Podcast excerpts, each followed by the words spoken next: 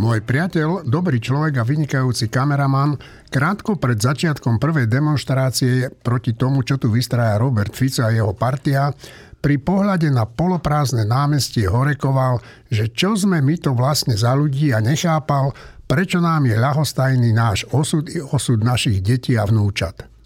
No a potom sa námestie zaplnilo a jemu sa rozjasnila tvár. Neviem, či bol aj na druhej demonstrácii, ale ak bol, tak musel mať obrovskú radosť. A ľudia vyšli na námestia nielen v Bratislave. Podobné, aj keď o niečo menšie protesty sa konali v mnohých mestách po celom Slovensku. No a včera, teda v útorok, na námestie Slovenského národného povstania v Bratislave prišlo najmenej 15 tisíc ľudí a vysoká účasť bola aj v ďalších mestách. Jednoducho povedané, protesty neslabnú. Martin Mojžiš, Tomáš Zálešák, Juraj Petrovič, Štefan Hríb a ja, čerstvo z covidu vyliečený Eugen Korda, sme sa zišli, aby sme si, ako hovorievala moja nebohá babička, pustili hubu na špacír. Eh, mať 94 rokov, prežiť holokaust komunistov a napriek tomu všetkému ísť na námestie a poďakovať sa ľuďom, že protestujú proti tomu, čo sa deje v našej krajine, tak to si zaslúži naozaj našu úctu. Eva Mosnáková celý bratislavský proces otvorila. Už počas jej príhovoru sa prvýkrát skandovalo za Korčoka a hoci nie masové, na námestí zaznelo aj meno Františka Mikloška, ktorý na námestie nemohol prísť, tak som za ním dnes zašiel znovu prežívame obrovské občianské vzopetie na Slovensku. Od novembra 89 je to už niekoľký krát. Ja som udívený týmito ľuďmi, ktorí prichádzajú v tejto zime a proste vyjadrujú svoju vôľu po slobode. Ja si pamätám, čo to znamenalo pre nás v disente, keď nás nebolo veľa. Ale keď sa udiala nejaká udalosť, kde prišli ľudia, nás to obrovsky pozbudilo a zároveň nás to zavezovalo. Ja som si bol vedomý, veď ja nemôžem teraz uísť, nemôžem sklamať týchto ľudí, ktorí, ktorí nasadzujú takisto svoj krk svoju kožu. Čiže toto veľké vzopetie ľudí je obrovský záväzok pre túto opozíciu, aby ich nesklamali. Ono všetky vzopetia mali svoj význam. November nemusím ani hovoriť. 98. nemusím hovoriť. Potom bola Gorila. Gorila skončila takom nejakom neurčite, ale aj ona mala svoj význam. Zostalo to tu zapamätané. Potom bol rok 2018. Ono to nebolo politicky dotiahnuté do konca, ale padol Robert Fico a bol to obrovský zlom v celom tom ďalšom, by som povedal, nasledovaní slovenskej politiky. Čiže tie vzopetia sú obrovským signálom. Ja si pamätám, ako v tom 2018 mi povedali Nemci, takí vážni Nemci, že v Nemecku by ľudia pre takéto ide už neišli do ulic. Čiže v tom slovenskom ľude, v tých slovenských občanoch je stále niečo obrovsky zdravé, živé. Je to to, čo teraz spomeniem nebohého Tomáša Janovica, ktorý povedal, že on verí Slovákov, že on verí, že oni v rozhodujúcej chvíli nejak nájdú v sebe tú sílu nejak nahromadenú tými stáročiami, tou ukotvenosťou, tou tradíciou a vidia sa vzopäť. Čiže v tomto smere to má obrovský význam a ja si v tejto chvíli ani nekladem otázku, ako to môže ďalej ísť, lebo to nikto nevie. Ale je to, je to výzva a záväzok pre tých politikov, ktorí chcú byť demokrati a ktorí stoja na čele tých námestí, aby si uvedomili svoju historickú zodpovednosť. No, ja som včera na tom námestí nebol, na tom prvom proteste som bol, ale včera som tam nebol, lebo proste ešte sa necítim celkom v poriadku. Ale musím povedať, že išiel ma zastúpiť môj syn, takže nemám až také veľké väčšitky svedomia. No ale ja som to sledoval teda na internete a prvýkrát som tam počul meno Korčok, ako ľudia volali Korčok. Štefan, čo to znamená? Ja som nebol včera na proteste, lebo som bol na pohrebe pána Rudolfa Hrubého, takže, takže e, neviem úplne kontext. Predpokladám, že to bolo v súvislosti s tým, že e, stále viac ľudí si uvedomuje, že Peter Pellegrini je súčasťou tejto e, valcovacej mašinérie a teda začíname všetci chápať, že o čo pôjde pri prezidentských voľbách a teda oveľa viac skloňujeme meno iného kandidáta Ivana Korčoka. Predpokladám, Martin, tak to asi bolo, nie? Že v tomto zmysle sa... Bolo to tak, že, niekoľkokrát sa to ozvalo spontánne a potom posledný prejav mal Michal Šimečka, ktorý povedal vec, ktorú už predtým bol, bola oznámená v tlačovej správe, že PS e, oficiálne podporuje Korčok ako prezidentského kandidáta tak potom to bolo ešte... ešte a ešte bola druhá správa, že KDH sa rozhodlo, že nebude mať svojho kandidáta. Áno, a Miriam Lexman tam dokonca vystúpila. vystúpila čiže ja, ja si myslím, že akože už dávno som som e, ne, neprijal s, taký, s, takou, s takým povďakom rozhodnutie KDH. No, ako to, a to, dobre, toto. no a čiže to je jedna vec, že e, to sústredenie síl e, na prezidentské voľby sa sa zväčšilo a to je dobrá správa.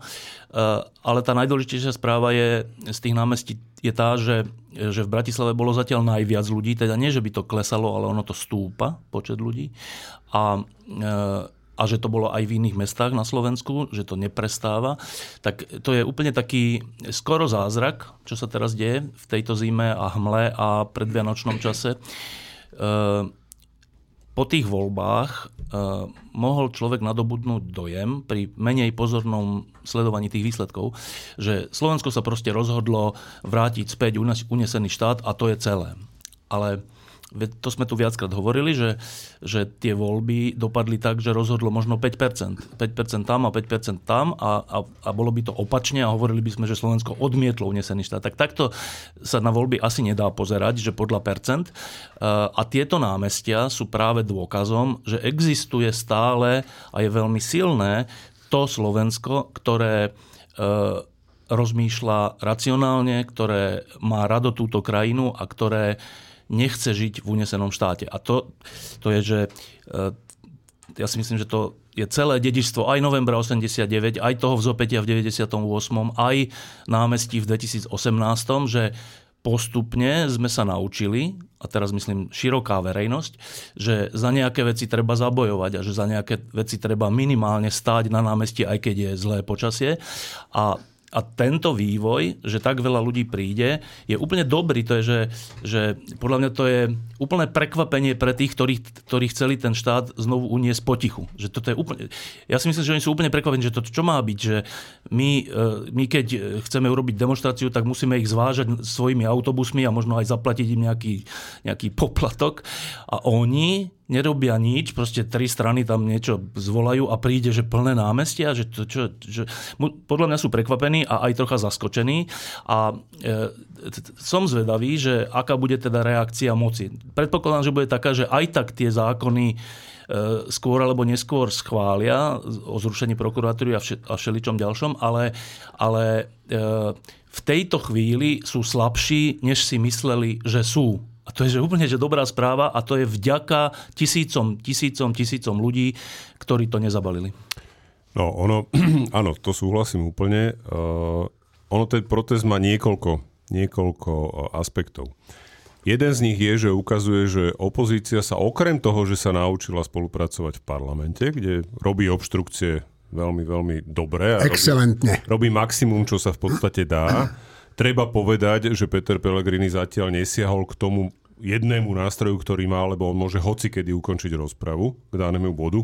Zrejme si je vedomý, že keby to urobil, tak sa ocitne na titulnej strane svetových médií, že teda predseda Slovenského parlamentu bráni opozícii v jej práci.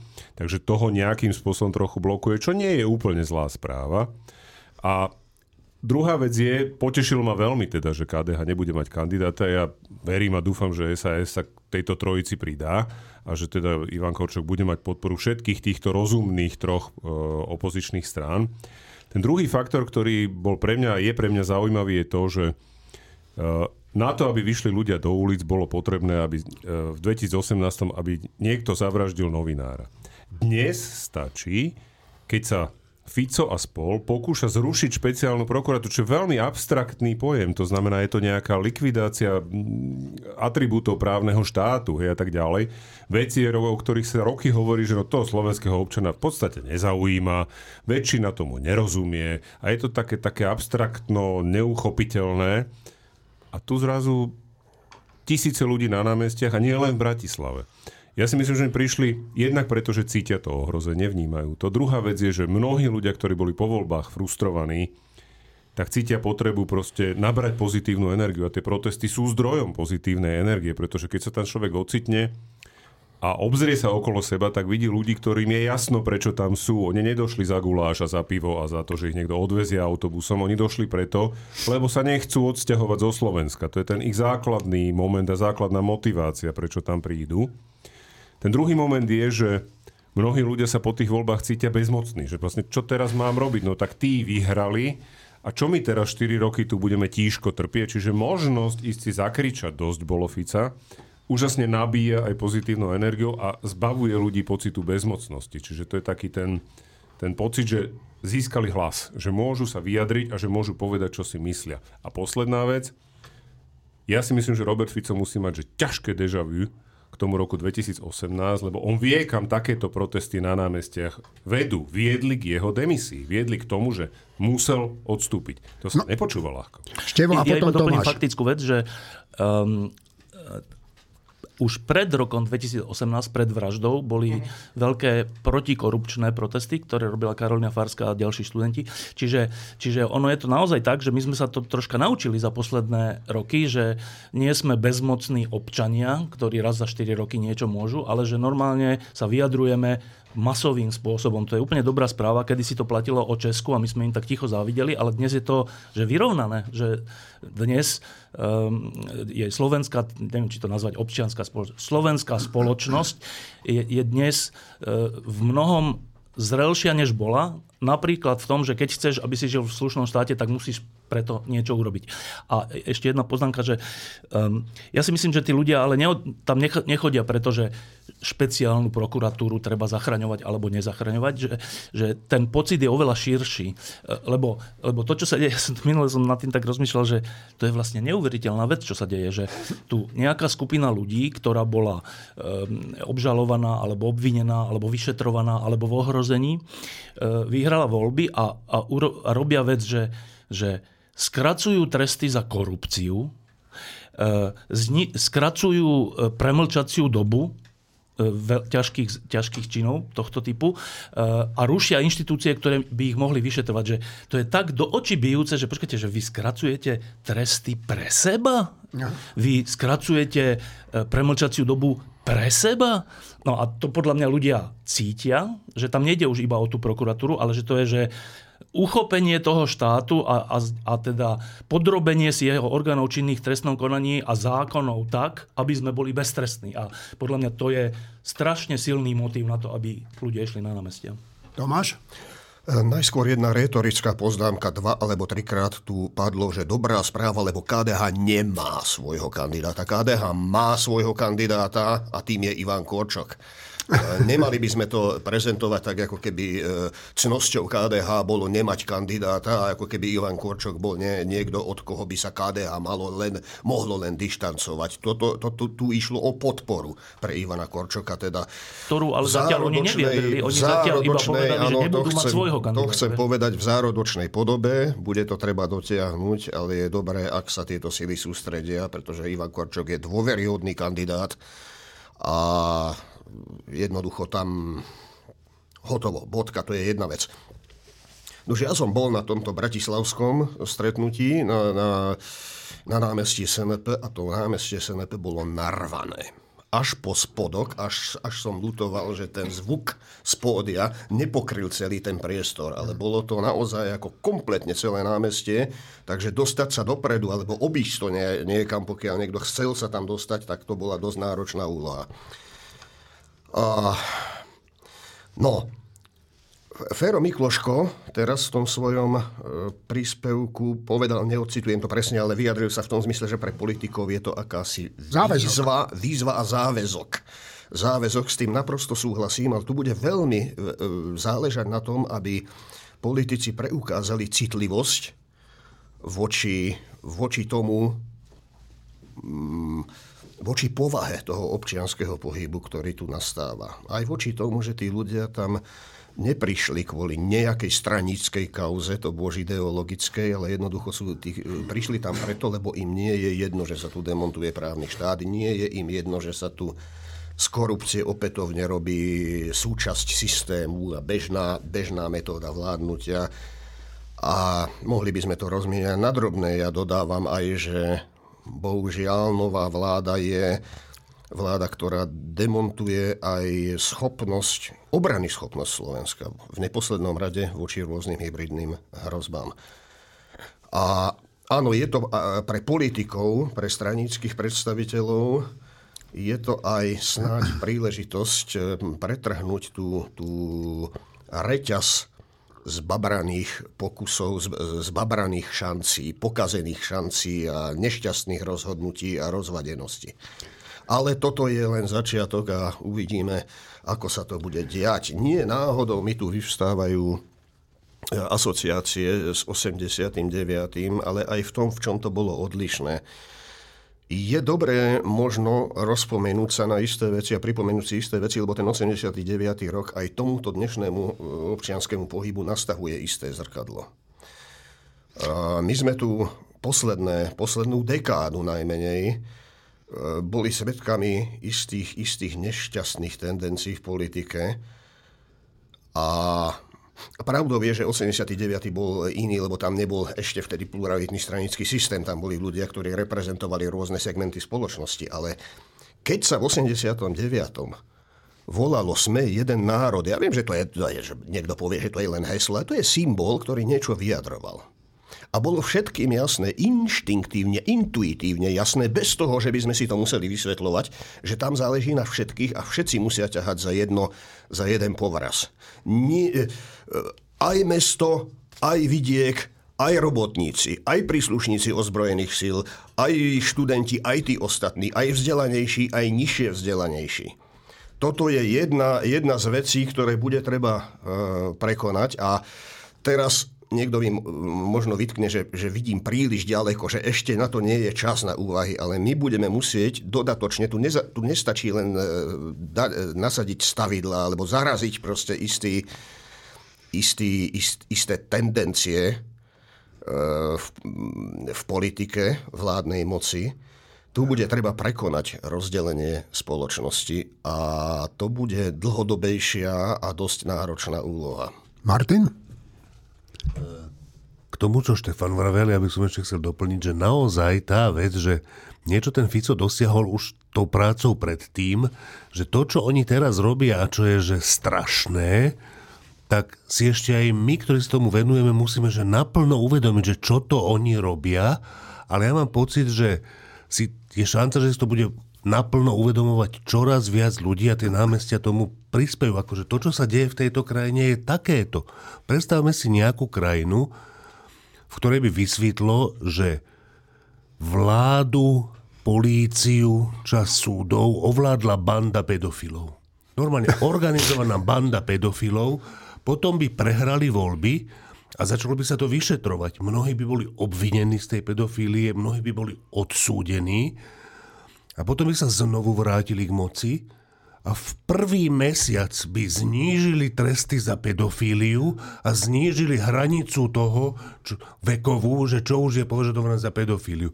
Ja si myslím, že väčšina aj obyčajných ľudí by rozumela, že tu sa deje niečo príšerné. A podľa mňa to, čo sa deje tu, je jak cez kopírak táto vec. Tým, že ten Fico hovorí, že to je politické, to sú peniaze, zahraniční agenti, bla bla bla, tak ako keby veľa ľudí pripravil na to, že oni sú vlastne obete, ale ja mám taký dojem, že čím plnšie námestia, tým väčšia časť tých dôležitých 10%, o ktorých sa hrá, si môže uvedomiť túto vec. A druhá vec... Števo, Nie, nehovor. A druhá vec, ktorú chcem povedať, je, že ja väčšinou, keď nejakým veciam nerozumiem, tak som z toho nervózny. A teraz sa mi stala zvláštna vec, že ja niečomu nerozumiem výrazne a ma to upokojuje.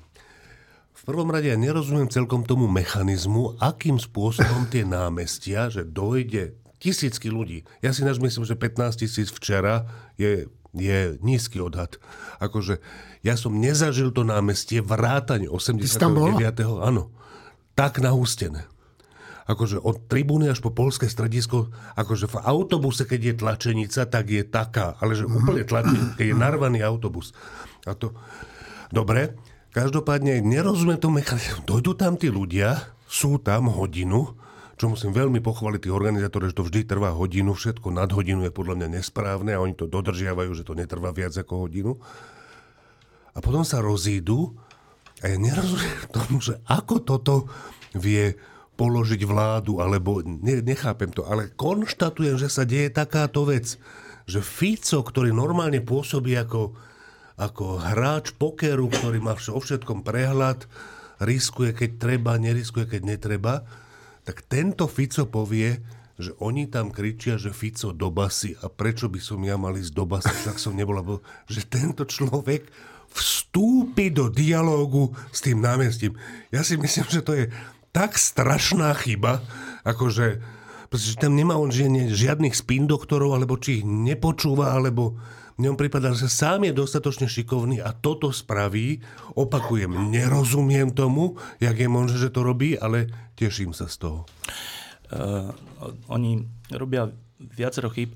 Uh, napríklad to, že pán Bašternák sa prihlásil o svoj majetok, že chce späť svoj majetok, na čo má možno právo kvôli tomu rozhodnutiu ústavného súdu, ale z hľadiska tej moci je to, že strašná chyba, lebo to ľudia nevnímajú, že Bašternák je, on ani nebol asi člen Smeru, predpokladám, neviem, ale že, že počkajte zase, že prečo by mali tí, ktorí už boli odsúdení za nejakú korupciu alebo za nejaké, neviem čo to, DPH alebo za čo, eh, že prečo, že oni chcú naspäť majetok, že oni chcú naspäť, oni si chcú znížiť tresty dokonca až tak, že, že dostanú naspäť majetok, alebo že, že idú, idú zmeniť trestný zákon tak, že, že ty keď urobíš nejakú korupciu, tak môžeš dostať iba taký trest, že vrátiš tie peniaze? Počkajte, to je čo za odstrašujúci? Tak to, to je vlastne čo, že... Tak ja sa môžem vlastne nekonečne pokúšať a keď sa mi to nepodarí, tak iba vrátim to ukradnuté a idem ďalej. Tak, no, tak to, je, to je niečo tak uh, nešikovné, nešikovné, že, že im to strašne škodí. No a druhá vec... Ešte možno, uh, Štefan, no? že podľa mňa, podľa mňa toto, to, to, že, že iba vrátiš peniaze, že to je jak tie reklamy na hazardné hry, že bez rizika, Áno. tak v tomto no, to oni reálne tak no, urobia, že to bude bez rizika. No a, a, a, a to, táto nešikovnosť ide až tak ďaleko. Ja, ja som úplne potešený uh, študentmi právnickej fakulty, ktorí, akože mladí ľudia, ktorí ja. študujú a oni predsa, keď kritizujú svojho čo, dekana, dekana. tak to, to ako v nejakej ustrašenej duši môže nastať také, že ale ja nemôžem kritizovať svojho dekana, však ma vyhodia zo školy. A ja to chcem robiť de- tak sme to mali, Tak sme to mali za komunistov, že nemôžeš niečo, lebo ťa vyhodia zo školy. Uh, No teraz títo mladí ľudia podpísali uh, taký list, že, že to, čo pán Burda hovorí, že to nehovorí za školu. Hovorí ale študenti, že čo? Že to je dosť veľká trúfalosť, ale perfektná, že, že tak to má byť. Že však oni sú študenti tej školy, že nehovorí za seba, ale my si myslíme niečo iné a, a tak. Um, a na to tiež reagoval predseda vlády. Ináč tiež reaguje na takéto veci, to je úplne že, um, zaujímavé. A čo ešte treba povedať, čo je úplne že dôležitá vec, je, že uh, ozvali sa nie len e, tá stavovská organizácia prokurátorov slovenských, ktorí, ktorí hovoria, že tieto zmeny povedú k menšiemu boju proti korupcii, ale že ozvali sa aj e, znova sa ozvali prokuratúry okrem krajskej prokuratúry v Bratislave. Áno. Úplne že zaujímavé, že okrem tejto sa všetci ostatní no však to by som sa aj čudoval. podpísali pod odmietavé stanovisko. A, a teraz sa ozval európsky prokurátor za Slovensko, Slovensko má na Európskej prokuratúre vždy svojho zástupcu, teraz tam má človeka, ktorý sa volá Novocky, e, ktorý povedal úplne, že, že to isté, že počkajte, to nemôžete takto robiť, to bude ohrozené, ohrozený boj s korupciou. Hovorí slovenský zástupca na Európskej prokuratúre. Tak to je, že to, to sa troška rúca celé. A potom sa ešte ozvala uh, hlavná, hlavná európska prokurátorka, to je tá hlavná rumúnska prokurátorka, ktorá sa volá Keveši, uh, ktorá aj v Rumúnsku bola v protikorupčnom boji veľmi silno, uh, ktorá, a to už zase není sranda, lebo to není, že, že nejaký jeden, ale to je, že šéfka šéfka Európskej prokuratúry povedala, že takto sa to nemá dať a odporúčil Európskej komisii, že nech sa tým zaoberá. No tak, tak toto nie sú dobré Vianoce pre smer, by som povedal. Fakt, že toto sú také správy, oni sa to snažia teraz, to je úplne smiešné, oni sa to snažia zhodiť na to, že ale veď my sami si škodíme, keď hovoríme, že nedajte nám eurofondy, ako no. oni to hovoria o opozícii, ale to je úplne ne, nepochopenie toho, že čo je Európska únia. Tak my tu máme teraz dve identity. To, to je fakt, že my sme občania Slovenskej republiky a súčasne sme členská krajina Európskej únie, kde sme my občania toho zoskupenia. A, a e, keď akože opozícia sa to zatiaľ bojí povedať, oni stále hovoria, nie, my nehovoríme, že, že nedajte nám eurofondy. My to vôbec nehovoríme, lebo to, to znie zle, že vy nechcete, aby Slovensko dostalo eurofondy, ale podľa mňa skôr alebo neskôr je správne to povedať, že počkajte, ale my, Slovenská republika, republika, sme súčasťou Európskej únie, platíme tam nejaké príspevky z našich daní a dostávame nejaké príspevky. Ale teda keďže ten rozpočet európsky, my sme sa to ešte nenaučili, to je aj náš rozpočet, tak my na tej úrovni európskej je úplne logické povedať, že počkajte, tie spoločné naše európske prostriedky, keď dáte tejto vláde, budú zle využité. Budú zle využité, tak je úplne... Čo je na tom zlé povedať, že my na tej európskej úrovni, že, že tieto peniaze chceme ochrániť, tieto európske peniaze, lebo je tu taká vláda, ktorá ich zneužije čo je na tom, že protislovenské? To je, to je vôbec... To, to, to je úplne nepochopenie toho, čo je Európska únia. Sme súčasťou Európskej únie, sme teda e, zodpovední aj za rozpočet Európskej únie. To není rozpočet nejakých pánov, to je náš spoločný rozpočet a teda je úplne správne, ak aj opozícia, ale však ona to ani nemusí urobiť, Európsky, e, európske inštitúcie, vrátane tých prokurátor a všelikoho vedia, čo majú robiť, aj OLAF vie, čo majú robiť, aj, aj, aj všetci. Tak ja len hovorím, že že e, všetky tieto správy, vrátane toho, že Európska komisia v tejto chvíli preveruje, že počkajte, čo to tam vy idete prijať a ako to súvisí s európskymi zdrojmi a čo hovorí naša hlavná prokurátorka, tak to sú, to sú veľmi dobré správy a možno prvýkrát si zažijeme alebo zažívame, že asi druhýkrát. Prvýkrát to bolo pri vstupe do Európskej únie a teraz druhýkrát si zažívam, zažijeme, že ak aj sa na národnej úrovni niečo zlé pokazí, tak je tu ešte nejaký opravný prostriedok, nie že druhé voľby predčasné, ale opravný prostriedok v zmysle, že ale my sme ešte súčasťou nejakého spoločenstva, ktoré má nejaké princípy, napríklad právneho štátu a nemôže ten, ktorý na národnej úrovni, povedzme, oklame obyvateľstvo alebo populisticky niečo vyhrá, nemôže robiť, čo chce. Nemôže to robiť kvôli vlastným občanom, ktorí sú na námestiach, ale je strašne dôležité, že to nemôže robiť ani kvôli tomu, že sme súčasťou Európskej únie. A to je, že druhýkrát za 30 rokov pociťujem úlavu z toho, že sme súčasťou niečoho širšieho. Tomáš Martin. Ja by som len podotkol, že by sme nemali prerušovať nepriateľa, keď robí chybu. Okrem iného je to aj nezdvorilé, ale teraz vážne Fico neprerušoval svojho nepriateľa, keď robil chybu v 2010, v 2011 a ďalej. A využil to. My sa tu teraz odvolávame na Európsku úniu, ale bol to poslanec vládnej koalície a myslím, že za SAS, ktorý v niekedy v 2010 prirovnával Európsku úniu k Sovietskému zväzu. Pri debate o eurovale e, ja mám ďaleko k tomu, aby som bol nekritický voči Európskej únii, ale čo je veľa, to je moc. A Fico samozrejme nás neprerušoval, keď sme robili chyby a vyhrával opakovane Eh, bol by som veľmi nerád, keby sa to tentokrát malo zopakovať. Verím, že dúfam, zostáva mi dúfať, že sa to nezopakuje. Martin? To, čo vravel Štefan, ja si myslím, že to treba ešte zdôrazniť. Ja by som to zhrnul do takých hesiel, že naozaj Fico obvinuje opozíciu, že ona chodí do Bruselu a hovorí tam, že nedajte nám naše peniaze. A opozícia to podľa mňa síce nerobí, ale má tu znieť heslo, nedajte Ficovi naše peniaze. Tie európske peniaze to sú tiež naše peniaze a keď prídu sem teraz, tak... ich rozkradnú. Väčšinu alebo veľkú časť toho rozkradnú a a verejné financie aj tak e, rozvrátia ešte viac, než ich rozvrátil Matovič. Čiže ešte raz to nie je, že nedajte nám naše peniaze, to znamená nedajte naše peniaze Ficovi. Ešte jednu správu mám, ktorá teraz práve prišla, to je úplne tiež dobrá správa. Viackrát sme tu pochválili tie tri opozičné strany, že na tie mítingy nepúšťajú hnutie, ktoré sa volalo Olano.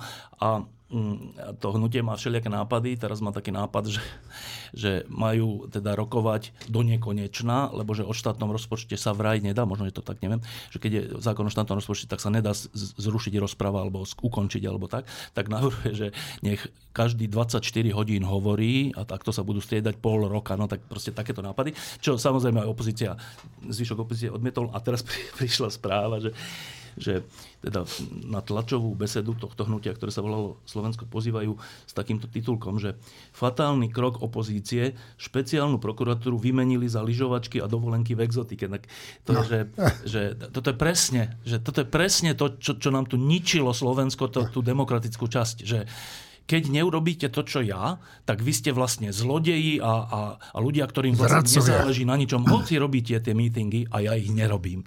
Tak ja som, ja, ja som úplne rád, že súčasťou tých protestov e, nie je toto hnutie a som úplne rád, že e, potom robia takéto zúfale tlačovky, lebo to je úplne, to je ďalší ozdravný proces, že ak sa tu má niečo, niečo normálne vybudovať, tak je úplne vylúčené, aby to bolo s týmito ľuďmi. Ináč to, čo si práve povedal, Štefan, to je krásne zhrnuté v jednom obrázku, kde, kde sú tri také obrázky. Je tam proste Fico, je tam potom Šimečka, dole Matovič a je tam, že koalícia, opozícia, izolácia. No. To je úplne dokonalé, lebo to je úplne presné. Ja ešte poznámka k tomu, že Fico na čo všetko reaguje. Tak v denníku N vyšiel rozhovor s jedným z tých študentov právnickej fakulty. On sa volá Marek Janiga, a teda Fico sa na neho utrhol s tým, že to je absolútna neúcta ku vzdelaniu a no, podobne. No, no, no. To hovorí človek, ktorý tu tri roky vyzýval ľudí, aby ignorovali vzdelaných ľudí, ktorí hovorili o ochranných opatreniach voči covidu, ktorý hecoval proste primitívou do toho, aby, aby ohrozovali lekárov na živote, ten bude rozprávať o neúcte ku vzdelaniu, však to je ako úplne, že za vlasy pritiahnuté, respektive on sa spolieha na to, že toto si tí jeho voliči nespo- nepamätajú a že si to nespoja. Ale im nedôjde, že moment, tak Fico hovorí, že o vzdelaní. takú vzdelaniu, že tak ako však, však a on čo robil tie tri roky teraz, hej, však on ako vykrikoval po námestiach, že ignorujte vedcov a ignorujte lekárov a, a poďme na nich, hej. A toto si nespoja tí ľudia a to je to zlé na tom, že stále tu máme tú skupinu ľudí, ktorá si toto nedokáže spojiť, takže treba to povedať znovu a znovu. Veľmi sa mi páči reakcia toho študenta na to, čo Fico napísal, lebo mu vysvetlil, čo je to útok ad hominem a vysvetlil mu, že teda keď sa chce baviť odborne, nech príde na školu, že oni poriadajú k tomuto diskusiu, k tým trestným kódexom. Strašne sa mi to páči, je to dospelé a teší ma to, že naozaj tí študenti sa neboja, prokurátori sa neboja. Jediný, kto sa podľa mňa trošku bojí, a nie som si úplne istý, čo to znamená, Žilinka Žilinkovi. je Žilinka, lebo Žilinka vyhlásil, že on nebude tie spisy prerozdeľovať iným prokurátorom, že on tie spisy vlastne nechá tým prokurátorom špeciálnej prokuratúry, aj keď budú presunutí na inú prokuratúru. Čiže úplne inak, ako to chcel Fico a spol. Tak teraz neviem, že idealista by si povedal, že Žilinkovi sa prebudil právnik, Hej. Cynik by povedal, že je to oportunista, ktorý proste hrá na všetky strany. Hej. Čiže a, ja, a, ja, a ja by som no. povedal, že Žilinkovi netreba veriť. Akože... To je no, ja tretí, tretí moment je, že teda realista povie, že aj tak klame. Hej. No, ale ešte iba k tomu študentovi, že e, to len malá poznámka, že keby si dočítal ďalej ten, ten status predsedu vlády, tak tam je vlastne to inými slovami, že, že prečo sa majú študenti k niečomu vyjadrovať, keď ich dekan má publikačnú činnosť a oni nie. To píše naozaj. A, a to, je, to je naozaj, že to je naozaj to, že nevšimol som si 89. lebo v 89. boli, boli boli študenti jednými z dôležitých iniciátorov tej zmeny. Študenti, tak predpokladám vtedy tiež Štepán a Jakeš a tak hovorili, že čo tu títo, však tí nič nemajú publikačnú činnosť. Deti nebudou delať politiku, no, hovoril a, Štepán. A, a pričom to bolo že úplne že historicky krásna vec od študentstva. A, a, a to je aj teraz, že, že Práve že naopak. Práve že tí, ktorí nemajú publikačnú činnosť a nemajú za sebou všeličo v práve a, a vo všeličom, tak to sú, to sú v nejakom zmysle čistí ľudia, ktorým nejde o nič iné, iba o to, aby sa na tej škole e, robilo niečo poctivo. Čiže e, len hovorím, že tá reakcia iba potvrdzuje, že táto garnitúra si naozaj nevšimla rok 1989. Martin? Ja by som len doplnil Juraja jednou vetou, že ten Robert Fico vyzýval ľudí, aby nepočúvali vedcov v opozícii k predsedovi vlády Matovičovi, ktorý vyzýval ľudí, aby nepočúvali vedcov. No a ja by som sa ešte, Štefan, ak dovolí, že rád vrátil e, k tomu k tomu prezidentskému kandidátovi pánovi Korčokovi. Však my sme tu mali pred e, niekoľkými dňami taký večierok, kde bol aj pán Korčok, bola to aj pani Zuzana Čaputová, bol tu aj bývalý premiér Odor, bol tu aj ex-prezident Kiska a bol tu aj človek, ktorý týždeň vyhlásil za osobnosť roka a to je bývalý policajný prezident pán Hamran. No a uh, on povedal teda, že on by možno aj kandidoval na toho prezidenta. Tak chcem vedieť takéto veci. Dve. Že čo si o tom myslíte všetci a či, veď videl som, že sa tam stretol s pánom Korčokom, že či tam sa na niečom dohodli, respektíve nedohodli. Štefan. to, to, to, nebola, to nebolo pracovné stretnutie, na ktorom sa, sa mali na niečom dohodnúť. To ja som tak z, zo srandy vlastne povedal do mikrofónu, že my uve, uve, uverejníme to video o chvíľu. Uh, z toho večerka, ja som tam len tak zo srandy povedal, keď som robil kratučký rozhovor s Ivanom Korčokom, že ale tu, tu za rohom uh, čaká alebo sedí uh, Štefan Hamran, tak možno by ste si mohli nejaké veci vyjasniť. A oni sa potom naozaj tam rozprávali, ale to bola vianočná, vianočná nálada. No, uh, ja som v tomto eh, že mne to až tak neprekáža, že ja si myslím, že eh, voľby všetky vrátane toho, že môžeme voliť a vrátane toho, že môžeme kandidovať, sú, sú naozaj taký výdobytok novembra, že ja skoro nikdy nenadávam na niekoho za to, že kandiduje, alebo za to, že volí, alebo za to, že lebo sa mi zdá, že to je úplne že základné právo. A e, to, že, to, že pán Hamran, my sme ho vyhlasili, týždeň ho vyhlasil za osobnosť roka v zmysle e, toho, že ľudia ako Štefan Hamran a jeho podriadení e, nasadili všetko v boji proti korupcii na najvyšších miestach. A to nie je, to nie je, to nie je každodenná vec a nie je to ani ľahká vec a oni to dotiahli až do konca až kým ich nepovyhádzovali a ich ešte aj čakajú všelijaké opletačky, predpokladám, e, lebo na niekoho sa tá zlož musí vyvršiť že za to, čo sa tu dialo. E, a preto si myslím, že, že je úplne dôležité týchto ľudí podporiť aj symbolicky a to, že sme dali Štefana Harmana ako osobnosť roka, je presne takáto podpora jeho a, a podobných ľudí. A to, že on povedal, že by možno aj kandidoval, e, ja som sa s ním potom aj rozprával, však nebudem o tom hovoriť, to bol súkromný rozhovor, ale v skutočnosti je za tým e, snaha, alebo keby som to úplne zjednočil, e, je to úplné pochopenie toho, že nemôže táto moc získať všetku moc v štáte, vrátane prezidentského úradu a každý, aj Štefan Hamran, sa snaží urobiť všetko preto, aby sa to nestalo a ja si myslím, že to aj dobre dopadne. Martin a potom Juraj. Uh, ja si myslím, v prvom momente, keď som to prečítal, že, že Štefan Havran zvažuje kandidatúru, tak som si myslel, že to je zlá vec. Do 30 sekúnd si, som, si myslím, že sa prevrátil, že nemusí to byť až taká zlá vec, pokiaľ nepôjdu až do volieb viacerí kandidáti. To znamená, že pokiaľ sa po nejakom čase jeden z nich vzdá. A to, čo sa tu deje, je táto vec, že e, Ivan Korčok si podľa mňa veľmi dobre uvedomuje, že existuje tvrdé jadro voličov Pelegriniho alebo hociakého Ficovho kandidáta, tvrdé jadro voličov opozičného kandidáta, či to bude Kiska, Čaputová, Korčok, Hamran. A o tých sa nebojuje. Tí budú voliť určite to svoje. Bojuje sa o tých 10 až 20% ľudí, ktorí sú niekde medzi tým. Ja si myslím, že Ivan Korčok má dobrý odhad, že to sú vo väčšine umiernenejší ľudia, ktorí nechcú vidieť ten súboj, do, do ktorého človek ne, nevyhnutne by spadol, keby bojoval s Ficom. Čiže ja si myslím, že Ivan Korčok čaká netrpezlivo, kedy vstúpi do ringu Pellegrini, s ktorým môže viesť boj, ktorý aspoň trochu bude mať nejaké, nejaké aspekty fair play. Na druhej strane si myslím, že Štefan Havran, Štefan Havran správne vidí, že je treba vstúpiť aj do toho ringu s Ficom a pokiaľ by on do toho ringu vstúpil, prípadne sa aj zamazal. S Pelegrini, tým súbojom. s Pelegrini. Nie, práve že s Ficom, práve že, lebo Fico, Fico síce Aha, nekandiduje, rozumiem, rozumiem. nekandiduje, ale, ale toho súboja sa zúčastňuje Jasné. a zatiaľ tam nemá protivníka.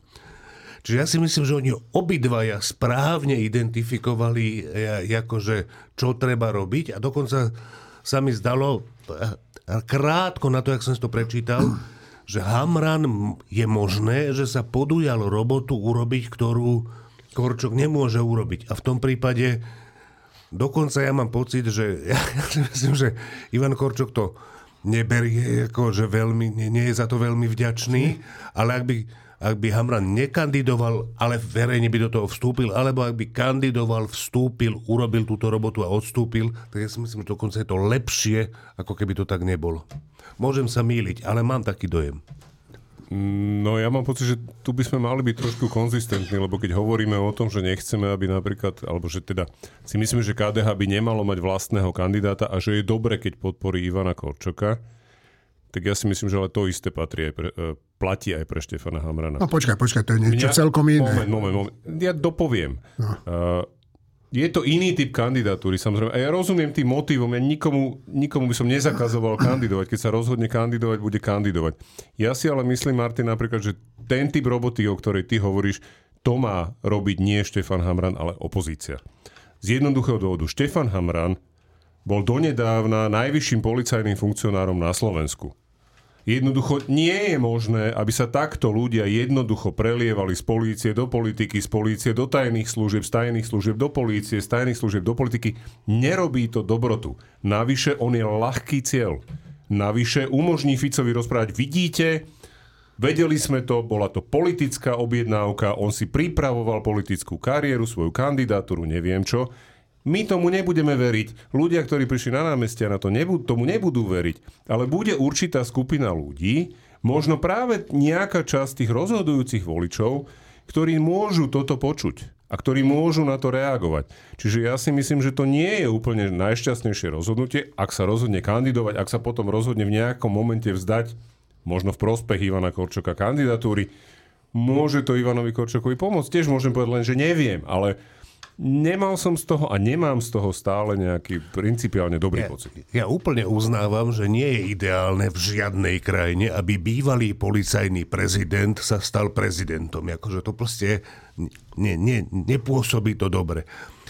Ja si ale myslím, že, že ak je ten odhad o tom, že sa bojuje o relatívne umiernených voličov z jednej a druhej strany správny, a ja si myslím, že je správny ten odhad, tak potom si myslím, že Hamran nepredbehne Korčoka a podľa mňa správny, správny postup je, že správny postup je, že e, nastúpi a potom odstúpi z tých volieb. To je podobná vec, ako že keď je cyklistický tím, ktorý má celý pracovať na jednoho favorita a keď sa niekto iný z toho, z toho týmu pokúsi o únik, to neznamená, že hrá proti tomu svojmu favoritovi. To je na unavenie protivníkov, na to, aby museli byť ostražití celú etapu, blá, blá, blá. Čiže aj takýmto spôsobmi sa dá pracovať na toho lídra toho týmu, v ktorého vo finiši necháš, aby, aby, aby vyhral alebo aby skončil čo najlepšie. Podstatné je, samozrejme, aby v rozumnom čase odstúpili takí kandidáti, aby sa proste nevystrelali demokratickí kandidáti v prvom kole. No a tam ja vidím to riziko, Martin, to je presne to, že to je rozdiel oproti tomu pelotónu alebo oproti tým cyklistom, ktorí toto trénujú a ktorí sú na to naučení, pretože sa to naučili. Keď raz niekto vstúpi do prezidentskej kampane, tak sa väčšine ľudí stane to, že si nakoniec, že nakoniec uveria tomu, že to, že to dajú, že vyhrajú, že sa im to podarí. A potom je nesmierne ťažké vzdať sa tej kandidatúry v prospech niekoho iného v A správnom to je čase. iná vec. To je A to je celkom... tiež jedno z rizík, ktoré môže tá kandidatúra pána Hamrana so sebou priniesť, že on v určitom momente uverí, že ale nie, ja to dám, Ale- pôjde až do konca.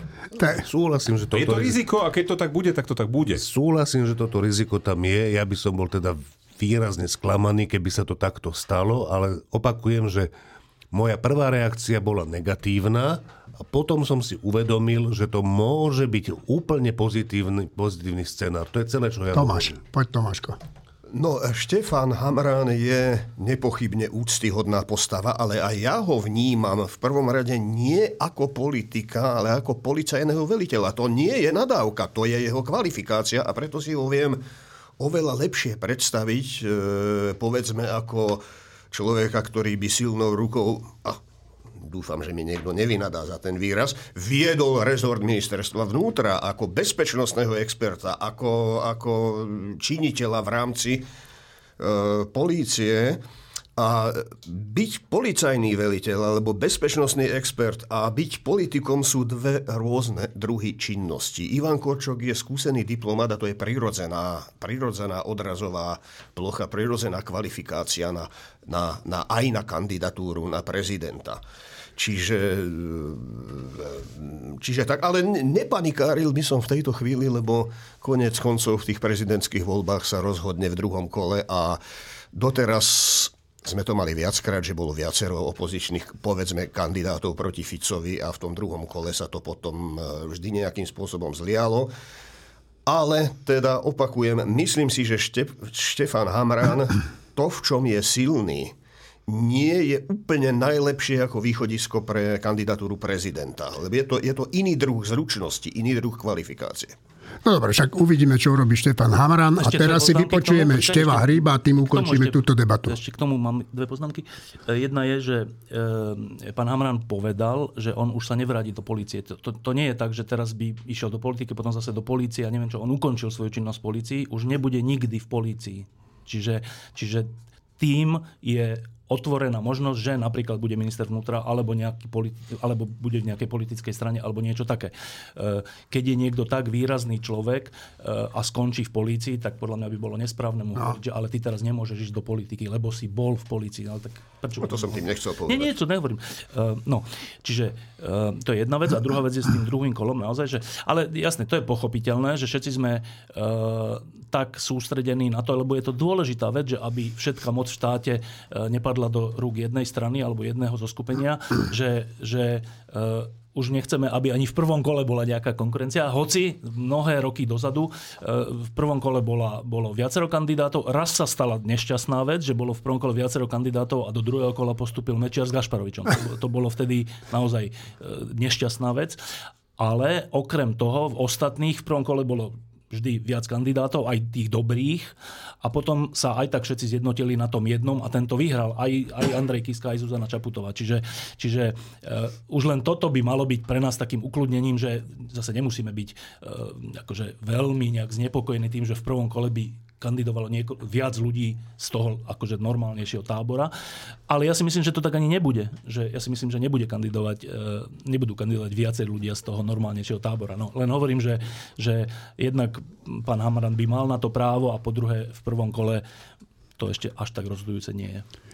Dobre, tak ja si myslím, že by sme sa mohli posunúť, Rado. No. A ideme k prezidentovi, ale nie nášmu, ale tomu budúcemu americkému, Štefan. Tam sa stala taká zaujímavá vec, ty budeš vedieť určite čo.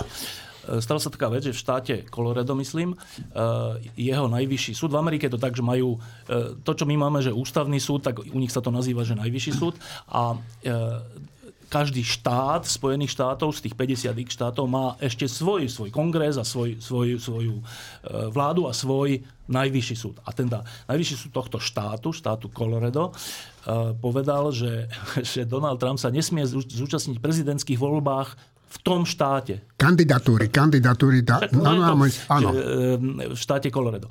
No a to je taká, ja som si rozmýšľal, počkaj, čo to znamená, že, že teda ak by kandidoval, tak v 50 ich štátoch by kandidoval a v tomto jednom by rovno prehral, akože tak by to asi bolo, asi, neviem.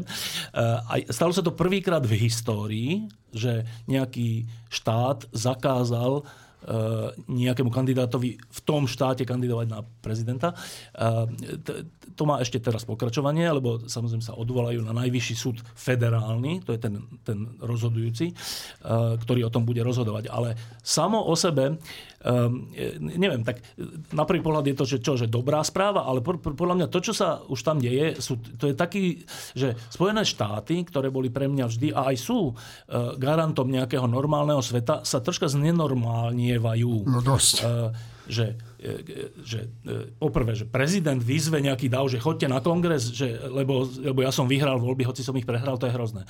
To, tie, tie, tie zábery z toho 6. či koľko januára nejakého roku boli hrozné. To, pre mňa to bolo úplne, že to není možné, ale videl som to v priamom prenose. A potom sa stane to, že, že je množstvo žalôb a, a, a množstvo teda súdnych pojednávaní pred Trumpom, ktorý ale ide kandidovať na prezidenta. To čo je, že to, to je skoro jak u nás, že, no. že, že žalovaní alebo obvinení sú dnes vo funkciách. To, to, je, to je úplne, že čudný jav. Potom sa stane, že, že Bidenov syn je súdený za nejaké korupcie alebo za čo. Potom sa stane, že kongres e, nejakou väčšinou e, schválil alebo čo podmienky pre odvolanie samotného Bidena, prezidenta, že to už vlastne nie, že t- z, zo súboja nejakých, že ja reprezentujem toto a ten reprezentuje to a ja som skôr, skôr za trh a ja som skôr za solidaritu a ja som neviem za čo, tak sa, tu, sa to mení na súdny spor, alebo na, že, že vlastne sa americké voľby idú, idú vyhrávať alebo idú ovplyvňovať e, súdnymi a, a podobnými rozhodnutiami. To sa mi zdá nezdravé. Ja viem, že je to asi nevyhnutné, však tie súdy nekonajú len tak roz, z rozmaru, oni majú na to dôvody, ale že tento zosú americkej politiky na to, že súdy rozhodujú teraz už, že v jednom štáte nemôže kandidovať Trump, tak teraz predpokladám, že nejak, môže sa nájsť nejaký iný štát, kde povedia, že Biden nemôže kandidovať, lebo neviem čo, lebo nesplňa vekové limity, alebo neviem.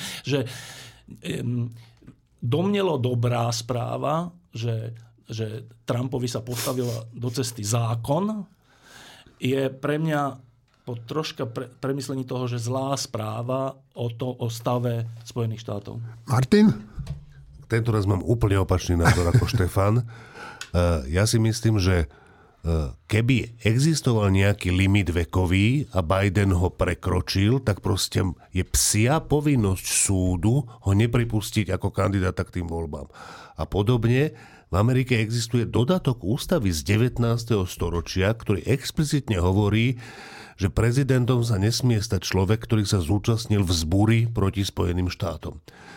Jediná otázka je, či to, čo sa stalo 6. januára, ten útok na Kapitol, či to bola vzbúra, to musí rozhodnúť súd, a či sa jej Trump zúčastnil. Ja z toho, čo som videl, mám úplne jednoznačný pocit, že to bola vzbúra, ku ktorej Trump vyzýval. Čiže... Však už aj niektorých ľudí odsúdili za to. Áno, a, sú a boli mŕtvi. A, akože, a, a to znamená, že túto vec má rozhodnúť súd, či to bola vzbúra a či sa on jej zúčastnil.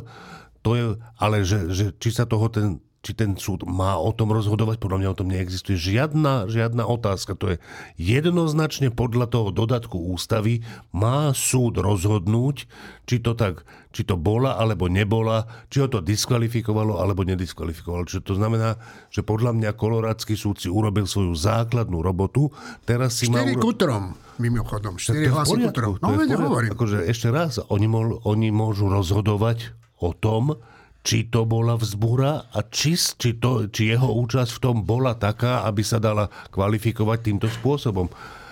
Teraz o tom musí rozhodnúť najvyšší súd. Mimochodom, keď rozhodne najvyšší súd, tak je vybavené, lebo on sa odvolá na najvyšší súd, je vybavené, lebo to potom, to rozhodnutie potom platí vo všetkých štátoch. To znamená, že v tejto veci, ak rozhodne, tak potom nemôže vôbec kandidovať Trump, alebo môže kandidovať mimochodom. Dobre, čiže ja si myslím, že to má obrovské politické dôsledky, ale že ten, tá vec primárne je, je vec súdu. Juraj?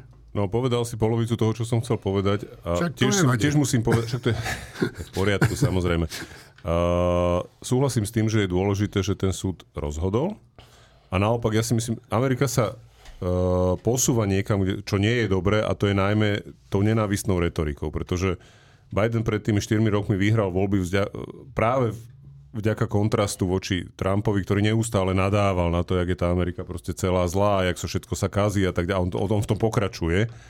Len jednoducho aj teraz je tá nálada nie je nejak e, veľmi svetlá, čiže aj Biden bude ťahaný do toho, aby teda nejakým spôsobom sa pokúsil mobilizovať tých voličov.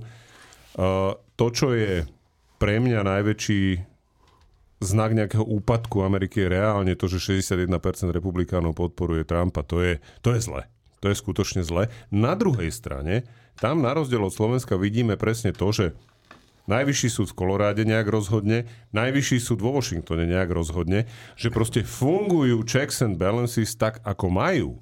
Ja som osobne tiež presvedčený, že to bolo vyzývanie na vzburu a teda ten dodatok americkej ústavy vznikol samozrejme po občianskej vojne a vznikol na základe skúsenosti s občianskou vojnou, hej, pretože tam južanskí policisti vyzvali na, na secesiu.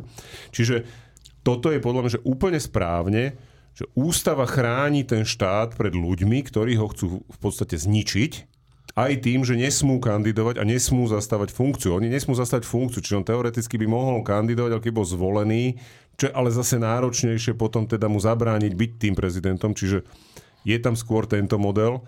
Uh, nie všetci kandidáti kandidujú vždy vo všetkých štátoch. Neznamená to, že teda mm, nemôžu kandidovať ako federálne. Akorát v tých štátoch, kde nekandidujú, samozrejme nezískajú voliteľov úplne automaticky. Čiže uvidíme, ako rozhodne najvyšší súd. Ja teraz neviem, nemám v hlave presne zloženie, že koľko sudcov nominoval ktorý prezident. Kon- konzervatívci tam majú no, väčšinu. No, dobre, to ešte nemusí znamenať, podľa že Trump podľa vyhrá. Mňa, podľa mňa troch menoval Trump. Nemusí to znamenať. Samozrejme, ten súd by mal rozhodovať lebo ako ten, súd. Lebo ten súd, akože to není úplne tak ako u nás, že keď si Fico nanominuje šéfov okresných úradov, tak tým vždy pôjdu na ruku.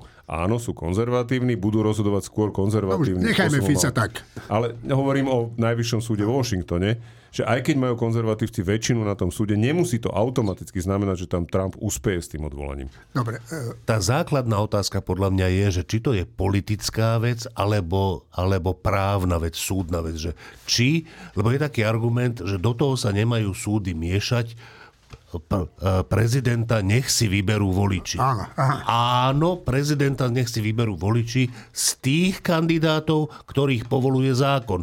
A o tom musí rozhodnúť súd, či konkrétny, teda to je môj názor. Čiže ja by som ignoroval v tomto prípade tú, v tomto prípade tú, tú rétoriku, že o prezidentovi majú, vol, majú rozhodovať voliči, aj keď ja by som volil republikánov vždy, okrem Trumpa. Áno, Tomáš. Už len dve veci ma napadajú trochu voľnejšie, ale vo významnej súvislosti k tomu, o čom tu teraz hovoríme aktuálne. No áno, tá otázka je správna, že kde je tá čiara medzi právnym problémom a politickým problémom. No historicky vzané trochu problém súdnej moci zdedený v Spojených štátoch je paradoxný. Na jednej strane tu je veľmi silne prizvukovaná nezávislosť súdnej moci a to aj v tom, že je tu schopnosť tvoriť precedenty. Na druhej strane to ale paradoxne vyústiuje do, do čohosi, ako je sudcovský aktivizmus a podobne. Čiže, čiže, čiže zadnými dvierkami sa tam právo politizuje. To, je, to má historický koreň e, v e, americkí autory americkej federálnej ústavy, americkí otcovia zakladatelia sa obávali, na tom je založená celá tá myšlienka checks and balances, uh, uzurpácie a koncentrácie moci. Čiže ju bolo treba deliť, jednu zložku stavať proti inej ambíciu, proti ambícii záujem, proti záujmu a najviac sa obávali zákonodárnej moci. Tam bol najsilnejší akcent, zatiaľ čo súdna moc je tradične považovaná za akosi nulovú. Ona, nemá, ona nedonúcuje, ona dáva len rozhodnutia a netvorí, norma, za normálnych okolností netvorí právo. Čo, čo v Amerike viedlo k takému postaveniu súdov, že tu v, čase, v časoch kríz vo vypuklejšej podobe vždy znova a znova vyskakuje práve ten problém politizácie súdov. A po druhé, to, čo ma napadá, keď hovoríme o týchto veciach, a tu by som, e, tu si časť nechám, ak budeme hovoriť náhodou ešte o Ukrajine, a to, a to demonstruje aj to hlasovanie o pomoci Ukrajine a Izraelu, Uh, opäť to, že dnes je nebývalým spôsobom uh, už dlho nebola americká spoločnosť tak hlboko rozdelená, ako je dnes. A to, to sa premieta do kadečoho aj do istej paralýzy v oblasti zahraničnej politiky. To, to je ale téma sama, sama o sebe.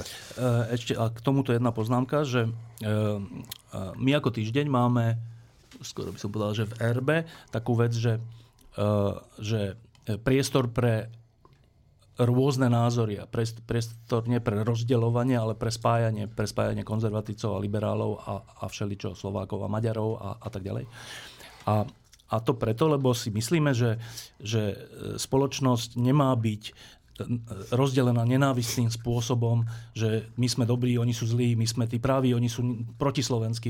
Že to je úplne že choré a pre spoločnosť zničujúce. A e, hovorím to preto, že e, keď si predstavím, e, že súdy zakážu Trumpovi kandidovať, tak keď si predstavím tých frustrovaných ľudí, ktorí volia Trumpa, tak keď im, keď im teraz súdy povedia, že ten váš milovaný Trump nemôže kandidovať, tak tí frustrovaní ľudia budú ešte viac frustrovaní a budú mať pocit, že ten štát je im ukradnutý niekým a tak, že sú sudcami a neviem kým.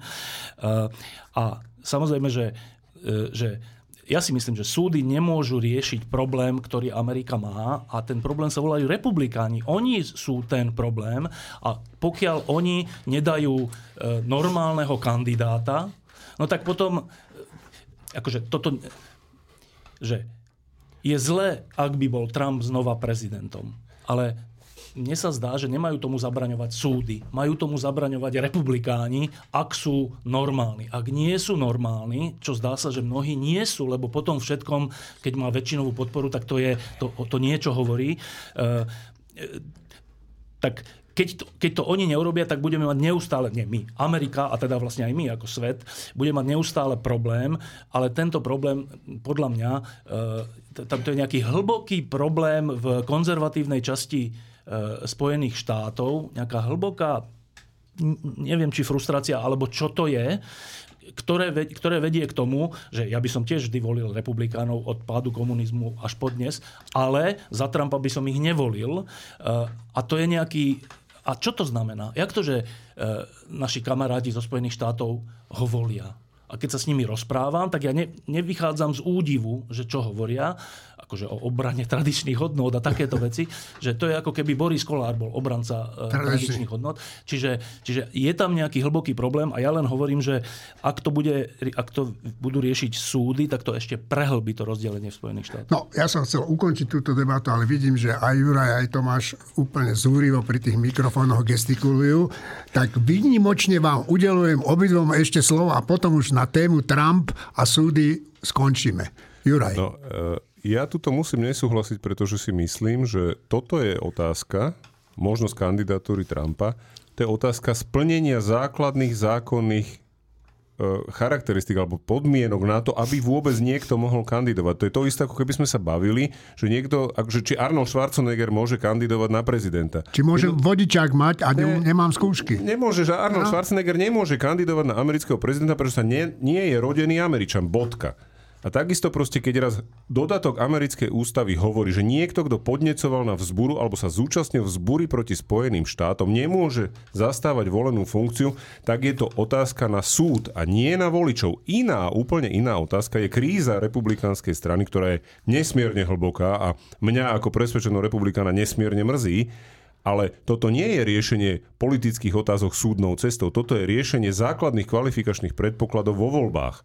To, že to republikáni zneužijú na kampaň, je isté. Určite, že áno. Tak ako zneužili výsledok volieb a použili to na, na tú vzburu. Tomáš. Ja len krátku poznámku ešte, že e, áno, iste, že ja viem, že, že republikánsky tábor a konzervatívny tábor je e, v kríze, ale nie je pravda, že to je jediná kríza. A nie je pravda, že sú to republikáni, ktorí majú exkluzívnu vinu na tom, aká, ako rozdelená je americká spoločnosť. Sledujte pozorne dianie v demokratickej strany, sledujte pozorne e, dianie na jej progresivistickom krídle, sledujte konanie ľudí ako Bernie Sanders, alebo Alessandra Ocasio-Cortez a ďalší a ďalší. Sledujte, ako sa to vyvíjalo od Obamovej administratívy, keď sa, ja to nekladiem ani jemu exkluzívne za vinu, ale keď sa zviditeľnili isté, isté trendy v polarizácii spoločnosti a tak ďalej a tak ďalej a dojdete na to, že nie, republikáni nie sú exkluzívny vinník. V republikánskej strane nie je exkluzívne ten pes zakopaný. Tak, Ukrajina, Izrael. Izraelský prezident, e, myslím, že včera povedal, že Izrael by bol ochotný prerušiť vojenské operácie výmenou za rokovanie o prepustení rukojemníkov Hamas povedal, že to je úplne vylúčená vec, že nič také sa nebude diať, pokiaľ nebudú tie boje úplne zastavené. To je prvá vec, taká nová v Izraeli. A druhá nová vec sa týka Ukrajiny. A včera, myslím, pán prezident Zelenský povedal, že uvažujú vojenskí velitelia o tom, že by e, priviezli do armády ďalšieho pol milióna vojakov. Zatiaľ to ešte nie je odsúhlasené, jeho názor je na to taký, že teda zatiaľ to nie je potrebné, tak e, uvidíme, čo sa bude diať. Ja si myslím, že na túto tému Ukrajina a Izrael by sme aj nemuseli už dnes diskutovať a mohli by sme sa rovno vydať do týždňa a čo bude v týždni nové, Štefan? Ale predsa len k tej Ukrajine treba no. povedať pár slov. Uh, taká správa zaznela, že uh, ukrajinská armáda uvažuje o tom, že by, že by bola potrebná mobilizácia ďalších 400 alebo 500 tisíc ľudí, vojakov, na čo prezident Zelenský povedal, že si to zatiaľ nemyslí. A to znamená, že minimálne treba pre, preto, aby sme chápali, o čo tu ide, že vo vedlejšej krajine 100 tisíce ľudí je na boisku, ľudí civilov, ktorí by ináč boli tak ako my vo svojich prácach alebo vo svojich nejakých hobby, tak sú teraz na, na fronte a ďalších, sta, ďalšie stá tisíce sa uvažuje, že bude ďalej potrebných na to, aby sa vystriedali alebo aby tá, tá, e, tá situácia na e, fronte bola vyrovnaná. Eh, tak len to, že ja neviem, či má pravdu armáda alebo Zelenský, neviem, obidvaja majú asi nejakú svoju pravdu, však oni sa nejako dohodnú, ale z nášho hľadiska je dôležité si uvedomiť, že, že na Ukrajine tuto vedľa uh, sa ide o život. Že ide normálne že o život bežných ľudí, bežných mladých mužov, väčšinou asi, možno už ani nie tak mladých, eh, ktorí budú skôr alebo neskôr povolaní do armády, a to neznamená, že na cvičisko, ale že budú povolaní, na ost, kde sa ostrá, ostrá munícia, kde vedľa nich bude niečo vybuchovať, prípadne oni tam zahynú. Že to je situácia dnešnej Ukrajiny a každý, kto dnes rieši, že eh, tak skúsme zakázať tie ukrajinské potraviny, aby išli na Európsku európsky trh, no, alebo no, to je hrozné.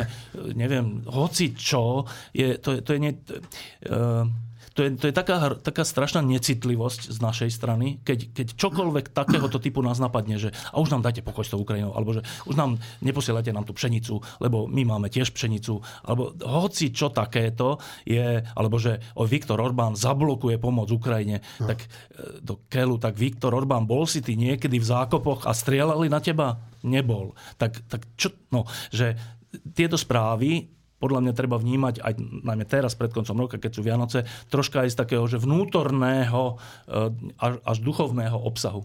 Že stá tisíce ľudí na Ukrajine ide ručiť a ručí už teraz a ide znova ručiť svojim životom za to, aby ich krajina vôbec existovala. To je, že to je správa.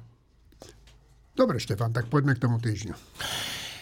K týždňu. Eh, teraz máme, teraz sme vydali dvojčíslo, ešte bude asi dva týždne e, na stánkoch a, v predaji. E, čiže iba zopakujem, že je to také výpravné dvojčíslo, v ktorom sme všeličo e, získali a opublikovali, vrátane všelijakých rozhovorov, rozprávky a všeličoho.